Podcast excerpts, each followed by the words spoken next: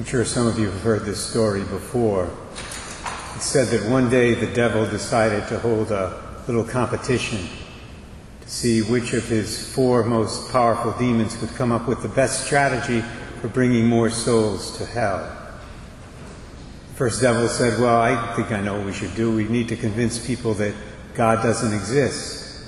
We can convince people that God doesn't exist and we can tempt them to sin and bring them to hell. Second said, No, you're wrong. What we should do is to work very hard to plant in people's minds the thought that the church is bad and that all Christians are hypocrites. third said, No, no, no, no, you're both wrong. The third said, I think we need to convince people that there's no such thing as evil, that they can do whatever they want to do in their lives without any negative consequences. The fourth said, I just think we need to convince people that they have plenty of time.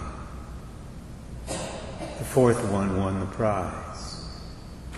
And he should have, my brothers and sisters, because he was absolutely correct. Delaying repentance, putting off a conversion that we know we need, thinking that we have plenty of time to address the condition of our soul, that's a very dangerous philosophy to live by, because we don't know if we will have tomorrow. We only have today, and we might not have the full day. You know, this is something that I've thought about more and more in recent years with all my health issues. First it was Parkinson's, then it was prostate cancer, now multiple myeloma. Makes you realize when you get ill how fragile life is, how quick life is. We have today, part of today, we have right now, and that's about all we know. So we always have to be ready to meet the Lord. Jesus in this gospel uses the example of a thief breaking into a house and the example of a master and two servants to drive home this very point. He says, If the master of the house had known the hour of night when the thief was coming, he would have stayed awake and not let his house be broken into. So too you must be prepared, for at an hour you do not expect the Son of Man will come. Blessed is that servant whom the master on his arrival finds doing so.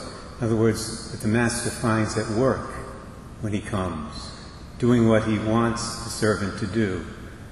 And then I say to you, you put him in charge of all this property. But if that wicked servant says to himself, My master is long delayed, in other words, I have plenty of time, I can do whatever I want, he begins to beat his fellow servants and eat and drink with drunkards, that servant's master will come on an unexpected day and at an unknown hour and will punish him severely and assign him a place with the hypocrites where there will be wailing and grinding of teeth.